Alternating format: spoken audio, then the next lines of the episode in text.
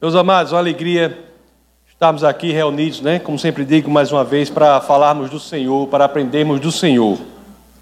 E hoje nós vamos falar sobre uma passagem das Escrituras que eu pessoalmente considero uma passagem impressionante, uma passagem fantástica e uma passagem que é tão densa que naqueles aqueles poucos versos ali nós temos tanto para aprender. E a palavra de Deus é assim, né? É luz para a nossa caminhada, é um norte para a nossa vida. E graças a Deus que nós temos isso. Graças a Deus que Deus, mesmo que não fosse pressionado para tanto, não fosse obrigado a fazê-lo, mas Ele resolveu se revelar, né? E através da Sua revelação nós podemos viver uma vida com propósito. E parte desse propósito é entender o que é nossa existência aqui como é que nós devemos passar pelas dificuldades, pelos problemas. Parte do nosso propósito é isso daí. E quando nós entendemos assim que devemos viver sendo é, discípulos de Cristo, cristãos, seguidores de Cristo, nós queremos sempre viver as coisas espirituais. Nós queremos viver assim as coisas de Deus aqui na terra. E às vezes não é apenas isso, não apenas queremos ser espirituais, não apenas queremos viver as coisas de Deus aqui na terra, mas quando nós nos comprometemos mesmo com o Evangelho, com a mensagem de Jesus Cristo, nós vamos querer também que outros vivenciem isso. E é aí que entra a vontade evangelística, a vontade de tornar Jesus Cristo mais conhecido para aqueles que ainda não o conhecem. São duas, dois focos: viver a espiritualidade e viver uma vida de tornar Jesus Cristo mais conhecido para aqueles que ainda não conhecem. Mas, embora todos saibamos disso, talvez nem todos tenham se perguntado verdadeiramente o que é ser um homem, uma mulher espirituais. O que é verdadeiramente ser espiritual. Ou ainda quando a gente fala da tarefa de tornar Jesus Cristo conhecido, como que é o ministério de todo cristão, todo cristão tem um ministério que vai dar corpo ao ID. Todo cristão tem isso, e se a gente perguntar assim, o que é ter uma vida cristã de sucesso? O que é? Aí eu fico pensando assim, né? Se a gente fizer essas duas perguntas que são centrais, o que é ser espiritual?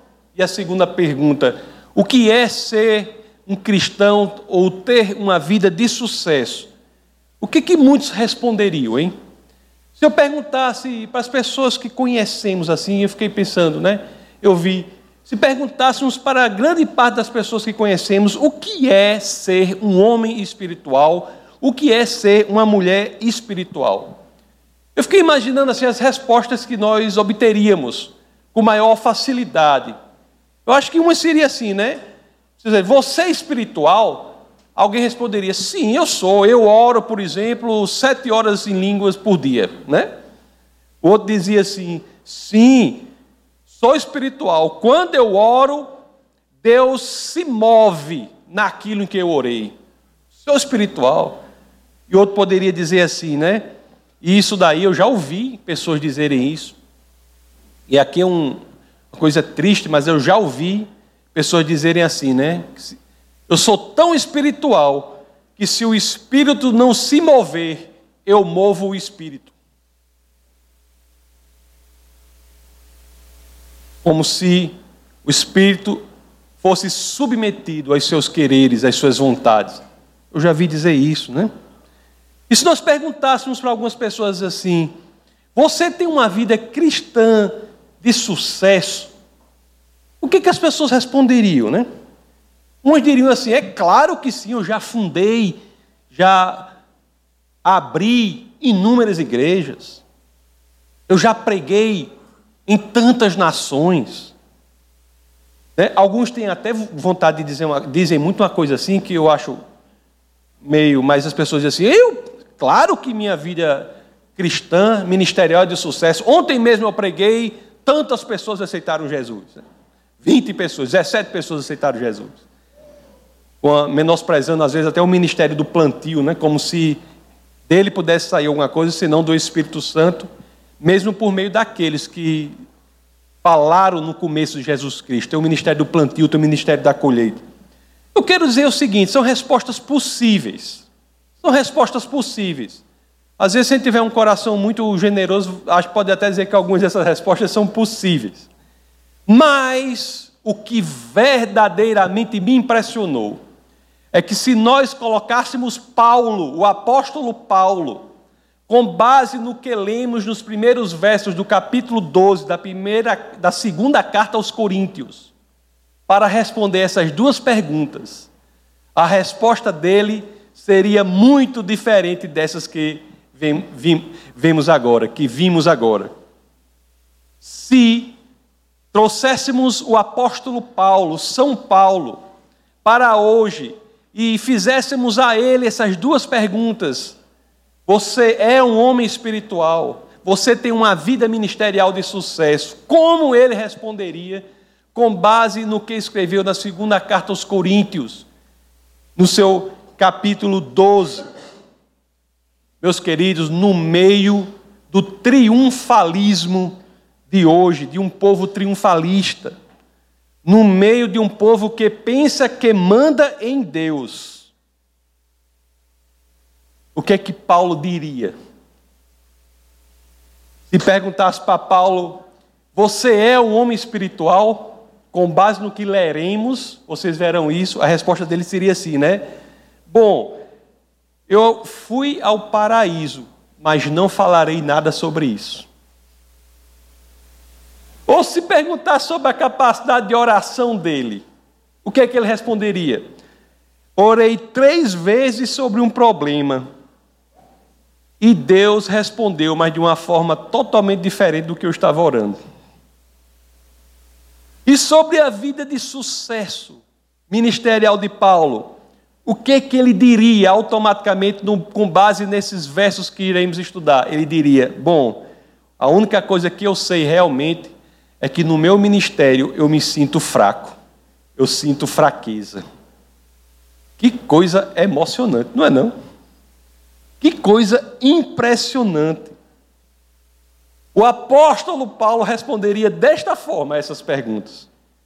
E para que nós possamos entender a beleza de tudo isso, é que agora sim eu peço a gentileza de vocês para que, se assim quiserem, Abra as Escrituras na segunda carta aos Coríntios, em seu capítulo 12. O contexto aqui, meus amados, Paulo estava sendo criticado, ferozmente criticado, por pessoas que haviam assumido a direção da igreja que ele fundara em Corinto. A crítica central era de que Paulo não era um homem espiritual. Essas pessoas naquela igreja promoviam-se a si mesmas. E isso era um problema. Paulo se referiu a essas pessoas, inclusive nessa carta aí, no, no verso, no, no capítulo 11, verso 5, como super apóstolos. Esses super apóstolos estavam criticando Paulo. E estavam se autopromovendo na igreja que ele fundava em Corinto. E Paulo tinha que fazer algo, e por isso escreveu essa carta para os coríntios, para que a confusão não afastasse o povo do Senhor. Escreveu para trazer verdade. Escreveu, portanto, para que as pessoas entendessem o que é a verdadeira espiritualidade. Então vamos ler aqui o verso primeiro, da segunda carta aos Coríntios, capítulo 12, verso, verso 1. Eu normalmente uso uma tradução de, de, uma linguagem simples nas pregações, que é a nova versão internacional. Não é a melhor tradução, mas eu escolho porque é uma linguagem simples. A, a melhor em português eu acho que é Almeida. Aí quando eu sinto a necessidade, eu uso a Almeida no verso. É um caso aqui. Esse verso primeiro eu vou ler na tradução Almeida. E depois eu leio na NVI. Diz assim, ó. Abre aspas. Paulo estava sendo criticado nas suas credenciais como apóstolo, estava sendo criticado nas suas credenciais como se ele não fosse espiritual. Aí ele escreve essa carta para deixar claro ao povo de quem era e tirar o povo da confusão. Aí abre aspas. Se é necessário que me glorie, ainda que não convém, passarei as visões e revelações do Senhor. Em outras palavras, o que, que Paulo está dizendo? Eu não quero me autopromover. Não é necessário que eu me autopromova, mas se é necessário, mesmo que não convenha, eu vou ter que mencionar algumas visões. Visões, ele menciona as visões que teve, que ele não falou, estava sendo criticado e esta crítica estava atrapalhando a igreja e, portanto, afastando o povo do Senhor.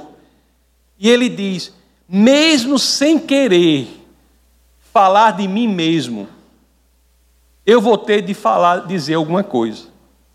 Então vamos ler o verso seguinte. Ele fala assim: Conheço um homem em Cristo que há 14 anos foi arrebatado ao terceiro céu. Se foi no corpo ou fora do corpo, não sei. Deus o sabe. E sei que esse homem, se no corpo ou fora do corpo, não sei. Deus o sabe. Paulo fala de si mesmo aqui na terceira pessoa. Meus queridos, alguns dizem que aqui há uma dúvida se ele fala de si ou não fala. Não há essa dúvida. Não há a menor dúvida aí, com base no verso sétimo, que nós iremos ver mais na frente. É claro, explícito que ele fala que as revelações foram dadas a ele. Ele fala em terceira pessoa por uma questão de afastamento ainda maior daquilo que ele não queria fazer, que era falar de si mesmo. Tá certo? O fato é que Paulo havia tido visões do paraíso.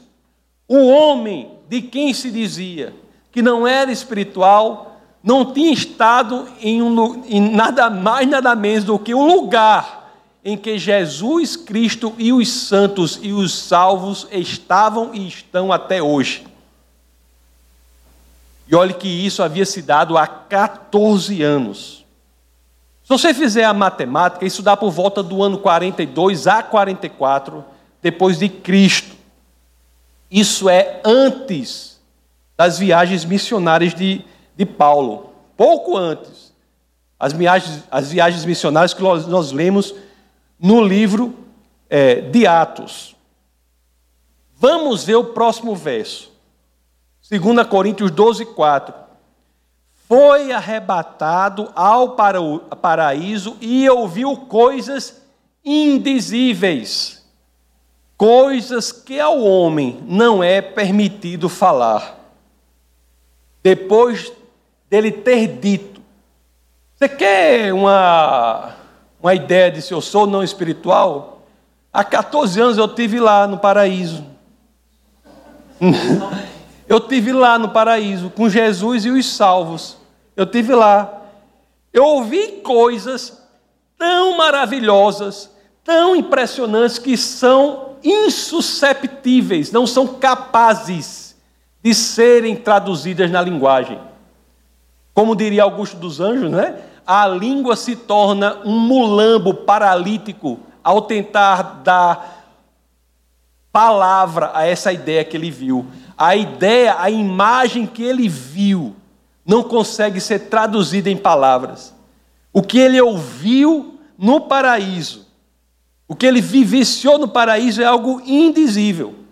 Ele poderia até tecer ou fazer algumas palavras, discorrer um pouco sobre isso, mas ele diz: não é permitido falar.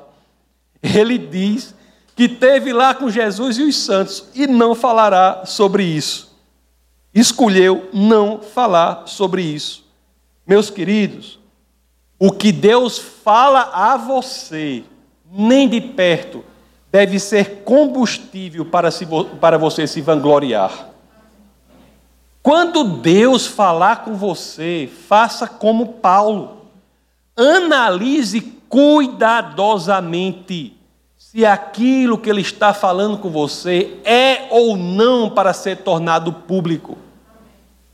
Às vezes pode até ser, mas geralmente não é. O ímpeto de tornar público, falar imediatamente o que Deus fala com você, nos padrões de Paulo, nem de perto representa espiritualidade. Quando Deus falar com você, pergunte a Ele: é para que eu fale isso ou não? E eu ainda digo uma coisa para você: não pergunte só uma vez, não. E se for para falar, não fale com munganga, não. Fale sem munganga. Fale sem extravagância. Fale de maneira que as pessoas não pensem mais de você do que você realmente é. Tem gente que vai falar assim diz o Senhor. Aí faz um negócio. Por quê? Por que essa munganga todinha? Por que? Qual é a razão disso? Você está incorrendo num problema sério. Qual é o problema sério que você está incorrendo?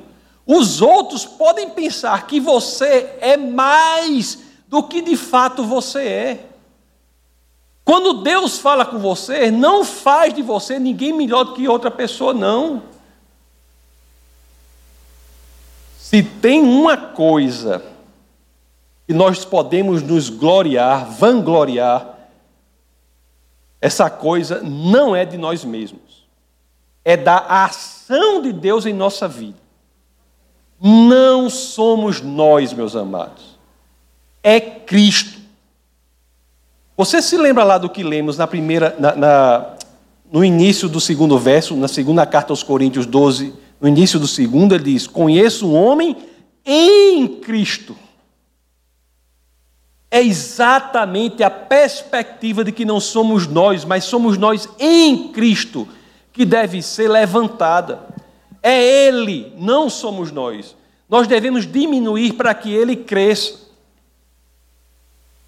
Olhe, meus amados, como é Ele em nossa vida, o que nós concluímos é que se há algo que verdadeiramente devemos glorificar, é Cristo. E se quisermos pensar em nós mesmos, para falar de nós, se há algo que devemos glorificar, são as nossas fraquezas. Você sabe por quê as nossas fraquezas? É porque quando nós temos consciência realmente da nossa fraqueza, quando temos consciência que por nós mesmos nós não conseguiríamos fazer aquilo, aí sim é que a ação sobrenatural de Deus se torna mais evidente para nós mesmos. Olhe o verso 5 aqui, olhe o verso subsequente, o verso 5. Olha o que Paulo diz. Nesse homem me gloriarei, mas não em mim mesmo, a não ser em minhas fraquezas. Olhe o 6. Mesmo que eu preferisse gloriar-me, não seria insensato, porque estaria falando a verdade. O problema de você se gloriar não é um problema de ter sido verdadeiro ou falso que você teve no paraíso, não. A verdade é que Paulo esteve no paraíso. O pro problema não é de verdade ou falsidade. Aí ele, ele continua: evito fazer isso, para que ninguém pense a meu respeito mais do que em mim vê ou de mim ouve. O teste do verdadeiro cristão, ou se você prefere, o teste da verdadeira liderança cristã, nem de perto, meus queridos, é o resultado que ele consegue. Nem de perto. O teste do verdadeiro cristão é o fruto da própria vida dele, é como ele vive, como são os frutos reais da sua vida com Cristo. É a obediência. É por isso que nós temos que ter muito cuidado. Isso é um problema na igreja, de modo geral. Temos que ter muito cuidado com aquelas pessoas que fazem muito esforço. É quase que uma ginástica diária para, para tentarem se parecer mais espirituais, mais cristãs, mais santas, mais isso, mais aquilo. Pessoas que tem na sua existência aqui na terra um projeto de fazer com que os outros pensem dela que elas são mais espirituais do que todo mundo, são mais santas do que todo mundo, são mais isso, são mais aquilo. Lá no Evangelho de Lucas, capítulo 6, verso 15 e 16, essa, esse tipo de gente é, é, é registrado ali, quando diz assim, né? Cuidado com os falsos profetas. Eles vêm a vocês vestidos de peles de ovelhas, mas por dentro são lobos devoradores. Vocês os reconhecerão por seus frutos. Pode alguém colher uvas de um espinheiro ou figos de ervas daninhas? Olha, quando eu me converti, algum, eu e a pastora nós nos convertemos, primeiro, ela, depois eu. Nós, nós somos assim cuidados por um casal de pastores pelo qual nós temos um amor imenso. São pessoas assim que foram muito importantes na nossa vida. É o pastor Samuel e a pastora Marinila. A pastora Marinila faleceu, mas são pessoas que temos o maior amor por eles. E Marinila, naquele nós ainda é, nós éramos bebês, né? Cristãos assim, não sabiam de nada. Você passa por né, todos os, os as fases da vida vida cristã, a gente não sabia de nada, e ela disse uma coisa assim que é tão simples, mas é tão verdadeira, que se a gente tiver cuidado, a gente deixa correr pelas nossas mãos a verdade daquilo em função da simplicidade. Não prestando atenção que as coisas genuinamente verdadeiras geralmente são simples. Quando ela disse assim para mim, ó, ela disse assim: rapaz, tá, você quer conhecer um cristão? Não é o que ele fala, não. É a vida dele. Pensou? Coisa simples. Você quer conhecer um verdadeiro cristão? Não é o que ele fala, não. O que ele escreve, não. Isso aí é, é o de menos importância. O que é mais importante para você saber se uma pessoa é, não, é ou não cristã, genuinamente, é a vida dele. Ela me disse isso. Eu achei uma coisa tão simples. Essa pastora está dizendo o, o óbvio olulante. Né? Como é que diz? É isso que você diz? Está dizendo, é, né? Assim, mas eu não tinha dimensão disso. Ela estava dando assim pérolas para mim, né? Como pérolas aos porcos, porque eu não sabia o que fazer com aquilo. Uma coisa tão assim, assim, mas, mas realmente, realmente, né? Cuidado, meus queridos, com os que defendem portas largas. Cuidado com os que defendem caminhos fáceis. Cuidado. O grande o príncipe dos pregadores, Spurgeon, né? É, ele é um grande, gosto muito dele. Ele diz uma, embora tenha algumas discordâncias teológicas, né? No que diz respeito, inclusive, à questão do livre arbítrio, mas ele disse uma coisa. Ele diz assim, ó: os falsos profetas farão com que a verdade seja drenada pelo ralo, até que não sobre nem o suficiente para fazer uma sopa para um gafanhoto doente.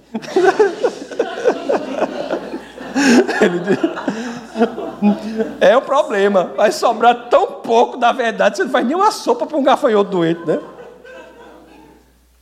Paulo nunca quis parecer mais do que ele era. Ele tinha consciência das lutas dele, das batalhas dele. E é exatamente isso, o contrário de alguém que quer se parecer espiritual a todo custo, que nós lemos no verso 7 aqui, no capítulo 12 da segunda carta aos Coríntios. Eu sei que todos praticamente sabem disso, que eu vou falar, mas só para aproveitando a oportunidade, como essa carta é escrita por Paulo aos Coríntios, você lê, você diz segunda aos Coríntios. As cartas de Pedro, por exemplo, foram escritas por Pedro, né? Aí você lê, por exemplo, primeira de Pedro. Primeira de Pedro, porque foi escrita por Pedro. Essa carta aqui foi escrita aos Coríntios. Então, segunda aos Coríntios. É uma coisinha simples, mas que vale a pena, se alguém não. Se, se houver alguém que não sabe disso, fique aí. Então, a segunda aos Coríntios, capítulo 12, verso 7. Para impedir que eu me exaltasse por causa da grandeza dessas revelações, foi-me dado um espinho na carne, um mensageiro de Satanás para me atormentar. Esse tal desse espinho na carne, o Porra escreveu muito sobre isso.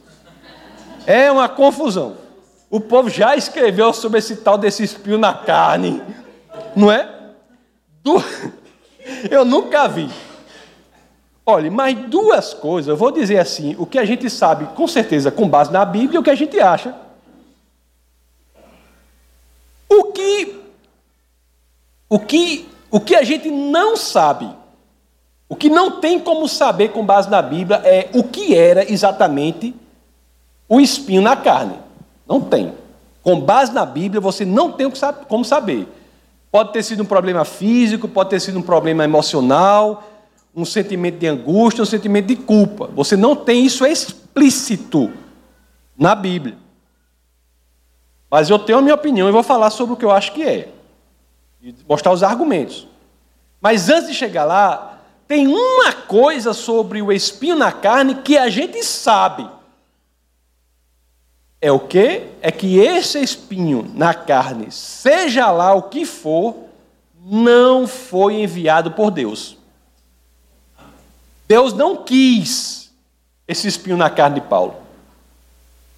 Quem enviou esse espinho foi Satanás. Eu acho incrível como muito se prega que foi Deus que enviou esse espinho na carne, quando o próprio texto diz, né? Foi-me dado um espinho na carne, um mensageiro de Satanás, né? Para me atormentar. Não estou fazendo aqui uma interpretação muito profunda, não. Estou interpretando literalmente o que está escrito aqui. Um espinho na carne, um mensageiro de Satanás. Deus permitiu que isso ocorreu? É claro. Nada que acontece no mundo, na história, no universo, acontece sem permissão de Deus. Agora, o que a gente tem que saber é que tudo o que acontece, Deus permite. Mas nem tudo que Ele permite, Ele quer. Deus permite coisas, mesmo que Ele gostaria que fossem diferentes, a começar pela permissão do pecado de Adão e Eva. O mundo é dessa forma, não é porque Deus quer, não. Deus permite que seja assim, mas Ele gostaria que fosse diferente. E para que respeitasse o nosso livre-arbítrio, foi aí que ele deu um resgate, um salvador, para que aqueles que assim queiram estejam em Cristo e voltem ao plano original que Deus teve para a nossa vida. Está claro isso aí? Agora, o que é esse espinho na carne? Na minha opinião, isso não está literalmente na Bíblia. Olha, a conversão de Paulo naquela estrada a Damasco se deu por volta do ano 36 depois de Cristo a conversão dele. O espinho na carne se deu do ano 42 a 44 depois de Cristo. Agora tem uma coisa que se dá imediatamente depois desse espinho na carne, que é o início de suas viagens missionárias. E se inicia no ano 45 depois de Cristo. Paulo já sofria perseguição. A primeira perseguição que Paulo sofreu já foi em Damasco. Mas o que eu acho aqui que era, era a ação mental do Satanás em trazer para Paulo o sentimento de culpa por ter perseguido tantos cristãos e ele agora estava na situação daquele que ele perseguia, e, portanto, sabendo não mentalmente, mas na sua própria experiência, o que aquelas pessoas tinham passado.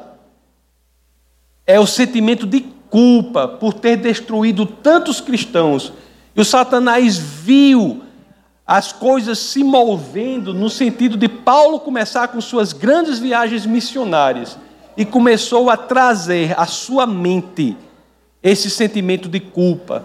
O sentimento de culpa, meus queridos, pode destruir um homem. Se tem uma coisa que destrói uma pessoa, é o sentimento de culpa. Existe muito sobre isso. O, o, o conto O Enfermeiro de Machado de Assis fala disso. Várias experiências humanas em que as pessoas são destruídas pelo espelho de culpa, e eu acho que Paulo sofria isso. Uma coisa é certa: o espinho na carne era algo que atormentava muito Paulo. E Paulo não era homem de reclamar por pouca coisa, não. Paulo era assim, da forma que a gente fala, é um caba macho, não era? Se tem um caba macho, era Paulo. Paulo não era homem de frescura, não. Era lá da catingueira. Ó, oh, vamos só ver aqui. Vamos ver se Paulo é homem de reclamar por pouca coisa. Eu vou só ler aqui um pouco, da, puxar a ficha desse cabo aqui. Puxar a ficha dele aqui. A ficha dele. Então, a passagem nas Escrituras, eu acho que é segunda aos Coríntios. Olha, esse é capítulo 11, verso, a partir do verso 24. Ou é, eu acho que é mais. Cinco vezes é que diz assim? Olhe só a ficha de Paulo aqui. Olhe só a ficha de Paulo. Vamos ver se Paulo é homem de reclamar por pouca coisa, viu? Vamos ver. Cinco vezes recebi dos judeus 39 açoites. Três vezes fui golpeado com várias. Uma vez apedrejado. Três vezes sofri naufrágio. Passei uma noite e um dia exposto à fúria do mar. Estive continuamente viajando de uma parte a outra, enfrentei perigos nos rios, perigos de assaltantes, perigos dos meus compatriotas, perigos dos gentios, perigos na cidade, perigos no deserto, perigos no mar e perigos dos falsos, dos falsos irmãos. Trabalhei arduamente, muitas vezes fiquei sem dormir, passei fome e sede, e muitas vezes fiquei em jejum, suportei frio e nudez. Era fraco um homem desse? Hein? Era, era um homem mole? Não era, né? E às vezes a gente, né? Porque todos nós passamos por coisas no ministério. É, se não estiver passando, é você tem que ter. É, tem, que ter tem que estar preocupado, né? Já falei para você daquela história de Wesley já, várias vezes, se lembra, né? Que eu falei? Que John Wesley, que foi responsável praticamente pela conversão de um país, estava caminhando no cavalo já fazia três dias e nada acontecia a ele. Aí ele desceu do cavalo, levantou as mãos ao céu e disse: Senhor, me perdoe, eu devo estar muito errado, porque nada de, de ruim está me acontecendo. Aí jogaram uma pedra nele porque ele estava orando. Ele falou: Obrigado, Senhor, eu, eu voltei o caminho certo. Aí subiu, aí subiu no, no cavalo e foi embora, né? Mas você olha Paulo aqui, você olha, é o Wesley, o Wesley, criador da igreja metodista. Metodista por conta da, do método com que a mãe ensinava a ele. Viu que as mães são importantes para os pregadores? É. Olha.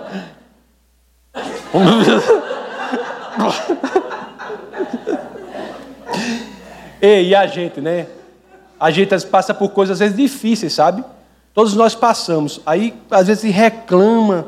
Ei, rapaz, homem, eu não. Tá vendo que eu não vou fazer isso para Deus porque Aí você diz uma besteirinha que aconteceu, não sei o quê, o, o...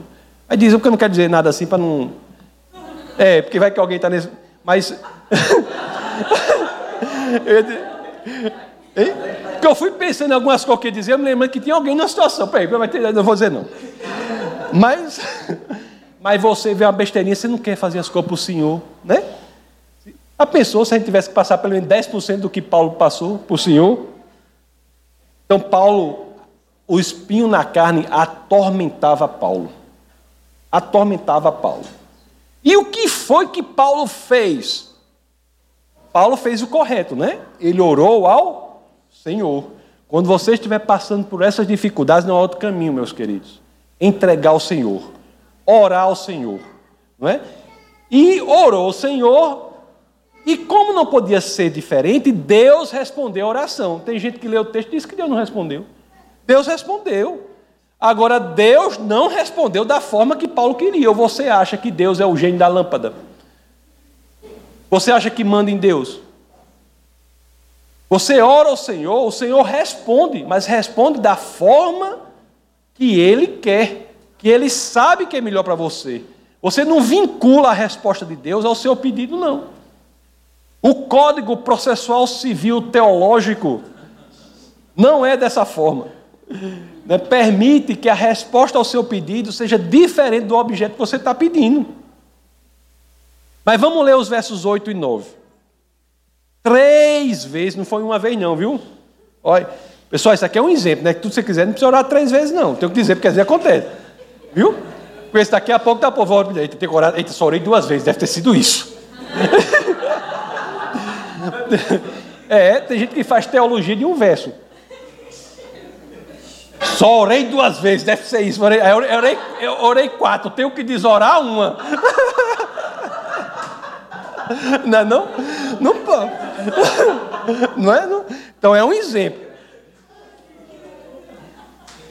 Ó, ó, três vezes roguei ao Senhor que o tirasse de mim. Três vezes Paulo disse: Senhor, tira este espinho da minha carne. Espinho na carne é um negócio ruim. Você se movimenta, sente, né? Tem nada que você faça que um espinho. Então representa uma coisa que ele estava o tempo todo sentindo. Eu acho que era a opressão de Satanás em cima dele, dizendo: Como você vai defender os cristãos se você fez isso com fulano, fez isso com aquilo? Começou logo, começa logo com Estevão, né? E tantos e tantos outros que as escrituras não registram. E você vai defender, e você fez isso, fez aquilo. Olha, três vezes roguei ao Senhor que tirasse de mim, mas ele me disse: Minha graça é suficiente para você, pois o meu poder se aperfeiçoa na fraqueza. Portanto, eu me gloriarei ainda mais alegremente em minhas fraquezas, para que o poder de Cristo repouse em mim.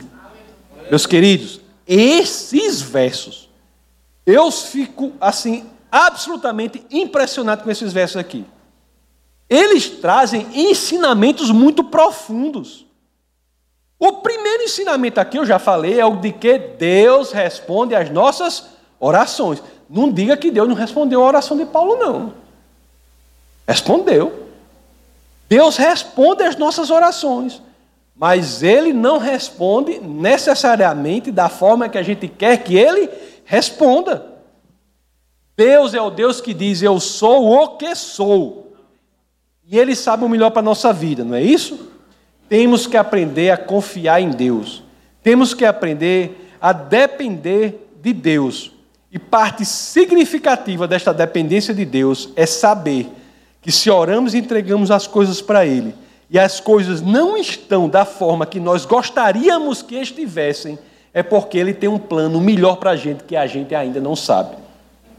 Isso comigo, não sei com vocês, comigo acontece o tempo todo.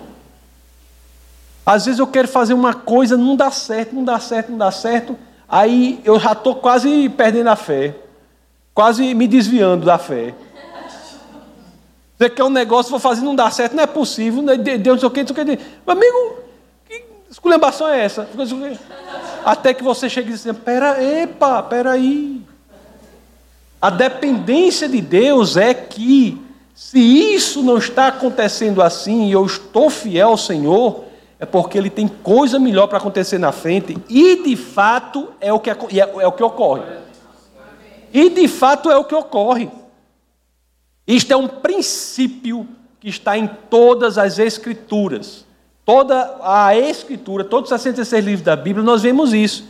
Mas se você quer um lugar que você pode tirar esse princípio, Talvez um lugar bem interessante seja na história de José, José do Egito. Não é interessante isso? Ele é vendido como escravo e Deus usa este mal para ele, transforma o mal para ele, não só para o seu benefício, mas para o benefício da família que fez mal para ele. Então, esse princípio está lá em Gênesis, capítulo 50, verso 20. Nas escrituras dizem, ó, vocês planejaram mal contra mim, mas Deus o tornou em bem, para que hoje fosse preservada a vida de muitos. Quando estamos passando por uma perseguição, por uma dificuldade, por um problema muito grande, entreguemos ao Senhor que Ele transforma o mal em bem. Ele não faz o mal, mas Ele é especialista na transformação do mal em bem. Se Deus fosse um consultor de empresa, ele seria daquela área de recuperação de empresa. A empresa falindo, Deus chega lá e, e a empresa fica um sucesso. Quando o negócio está esculhambado, Deus chega e ajeita. Deus não quer o mal. Deus não faz o mal. Deus é bom. Não é? Onde é? Deus é bom, Deus é amor. Primeira carta de João, capítulo 4, verso 8, se eu não me engano. Não é isso? Agora, às vezes, né? Isso aí eu, é verdade, preste atenção. Seja, cuidado para você não querer, querer mais, ser mais espiritual do que o irmão do seu lado, não. Viu? Me diga uma coisa. Ei, queira não, viu, Júlio? Ser mais espiritual do que a irmã do lado, não, viu? Os dois. Ó, quando estamos passando por grandes dificuldades na nossa vida, é verdade, né? Que nós dizemos assim, Deus não está agindo da forma que deveria, né? Eu reconheço isso, né? Eu disse até para vocês que eu já passei por isso, não só uma vez, mas várias. É, às vezes a gente fica difícil. Tem coisas que é fácil pregar e é muito mais difícil viver. E uma delas é depender de Deus. Outra delas, ser guiado pelo Espírito. Pense o negócio que o povo prega o tempo todinho e poucos vivem. Ser guiado pelo Espírito. Quando o Espírito quer uma coisa que você não quer, não, aí você fecha, fecha os ouvidos, ou, ou, ou, ou, como diz lá em nós, tapa as oiças e vai para onde o seu nariz está apontando. E depender de Deus é uma coisa disso, mas nunca devemos perder de vista, pessoal. Isso é muito importante para o nosso ensinamento. Minha graça é suficiente, pois meu poder se aperfeiçoa na fraqueza. Deus nos dá algo que é muito maior do que nós pedimos. É pela graça que Ele, que ele deu, foi muito melhor, porque foi a graça que fez com que Paulo fosse capaz de suportar o espinho na carne e muitas outras coisas. Deus não só resolveu o problema, mas Ele disse: Paulo, você está numa situação que você não só suporta isso, que é proveniente do reino do pecado, Lembre-se que agora a graça, se lembra daquela pregação passada? A graça, você está no reino da graça. Um dos dois reinos vai fincar a espada no seu coração. E no seu coração, Paulo, está a espada do reino da graça. E se ele é o reino da sua vida, ele é suficiente para você. Ele destrói essa mensagem do Satanás de que você é pecador. Agora preste bem atenção nisso aqui que eu vou dizer para vocês, viu? É, vai parecer estranho, mas é verdade. Vai parecer estranho. O sentimento de fraqueza, a fraqueza, o sentimento, às vezes, de, de você sentir fraco, é um sentimento que acompanha os que estão seguindo a Cristo. Você sabia disso? Por incrível que pareça. Sentimento que você está sentindo fraco, de fraqueza, acompanha muitas vezes os que estão seguindo a Cristo. Você sabe por quê? Porque o plano de Deus para a minha vida e para a vida de vocês é que nós saiamos da zona de conforto. O projeto de Deus para a nossa vida é que a gente alcance mais do que nós sabemos que por nós mesmos nós não conseguimos. Olhe só, o projeto de Deus para a gente, meus queridos, é que a gente alcance mais do que você já sabe que você não pode por você mesmo. E isso causa desconforto, isso causa sentimento de fraqueza, insegurança. Causa em mim, meus queridos causa em mim. Se Deus dá para mim uma visão, um projeto que eu sei que sozinho eu não consigo, eu vou me sentir como? Tem de ser honesto. Eu me sinto fraco. Isso acompanha o genuíno ministério cristão. Talvez não acompanhe um outro tipo de ministério aí, mas o cristão acompanha. Paulo mesmo experienciou momentos radicais disso radicais. Se você quiser ler na 2 Coríntios, lá no começo dessa carta, olhe só o que Paulo experienciou. Vamos ler o verso 8 e 9, logo do primeiro capítulo da segunda carta aos Coríntios.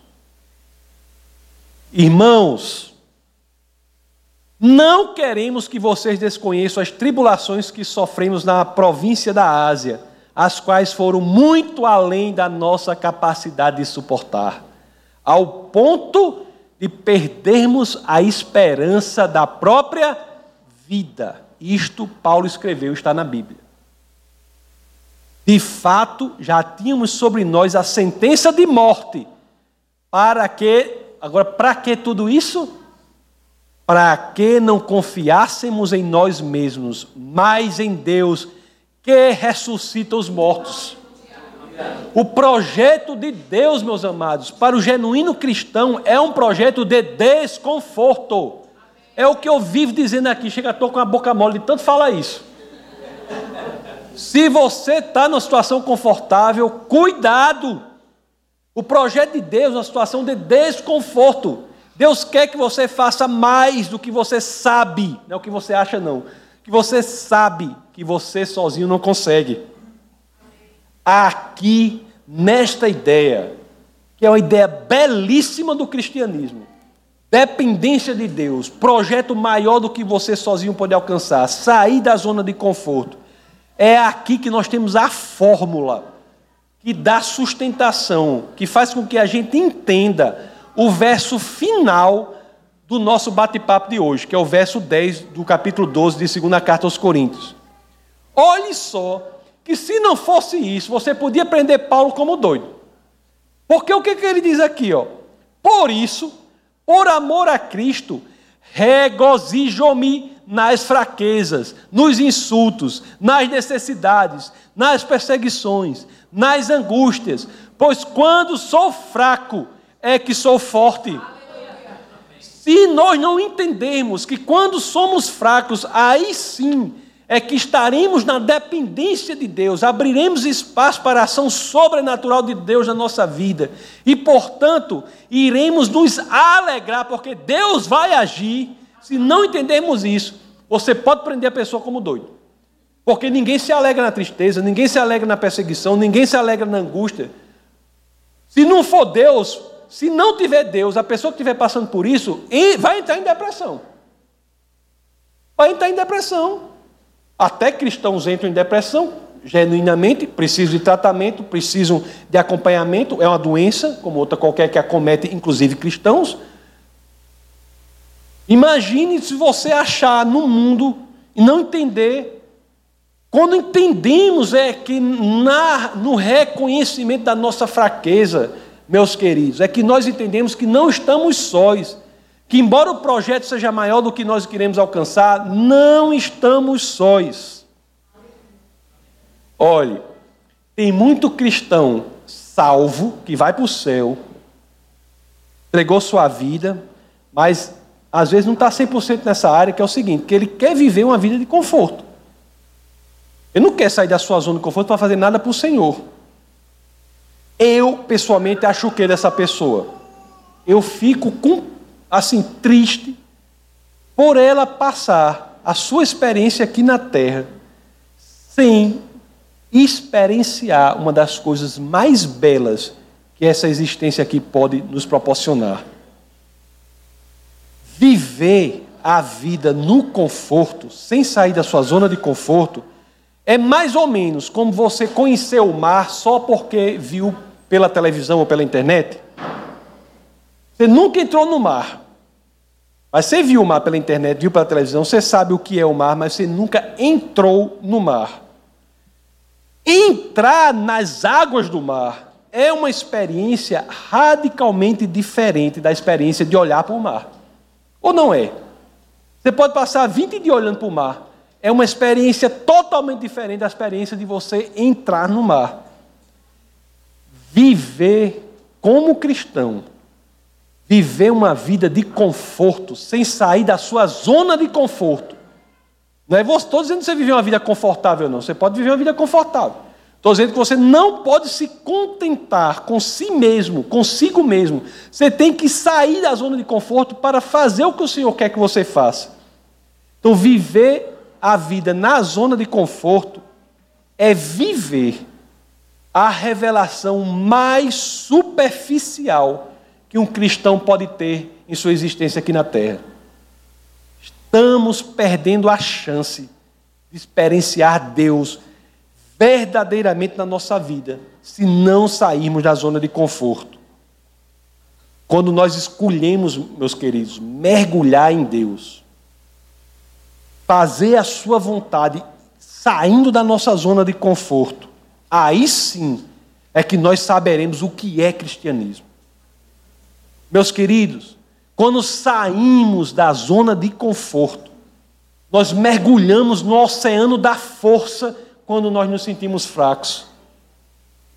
Quando saímos da zona do conforto e reconhecemos a presença de Deus em nossa vida, nós mergulhamos no oceano da esperança quando, estamos nos sentindo desesperançados. Não é verdade? Quando nós mergulhamos, estamos imersos em Deus, é que nós descobrimos, meus amados, que sempre há alguém nos acompanhando e nos sustentando, mesmo quando nós nos sentimos sozinhos. É por isso, meus queridos, é por isso que as Escrituras eles, elas vão além. O que Paulo diz não é somente assim, não. Ó. Ele diz assim para você, não. Ó. Aguente as suas fraquezas. Não reclame das fraquezas. Não é isso que ele está dizendo, não. O negócio é tão radical que Paulo diz assim: regozijo-me nas fraquezas. Quando você está, você se alegra nas fraquezas. Você se alegra nas dificuldades. Você diz, oh glória, só quero ver agora como é que Deus vai agir. E agora? Não sei para onde ir, eu só quero ver como é que Deus vai agir. O verdadeiro cristão não é o protagonista, o personagem mais importante da vida dele, não. Você sabia disso? O verdadeiro cristão, ele não é o protagonista da própria vida, não. Não é interessante isso? Ele é espectador da própria vida, porque ele vai ver Deus agindo na vida dele, e isso vai tornar a sua existência algo totalmente diferente do que seria se ele ficasse lá na sua zona de conforto. Em resumo, se você se sente fraco, meus amados, alegre-se e deixe Deus agir na sua vida. Vamos orar. Essa foi uma produção do Ministério Internacional Defesa da Fé, um ministério comprometido em amar as pessoas, abraçar a verdade e glorificar a Deus. Para saber mais sobre o que fazemos, acesse defesadafé.org.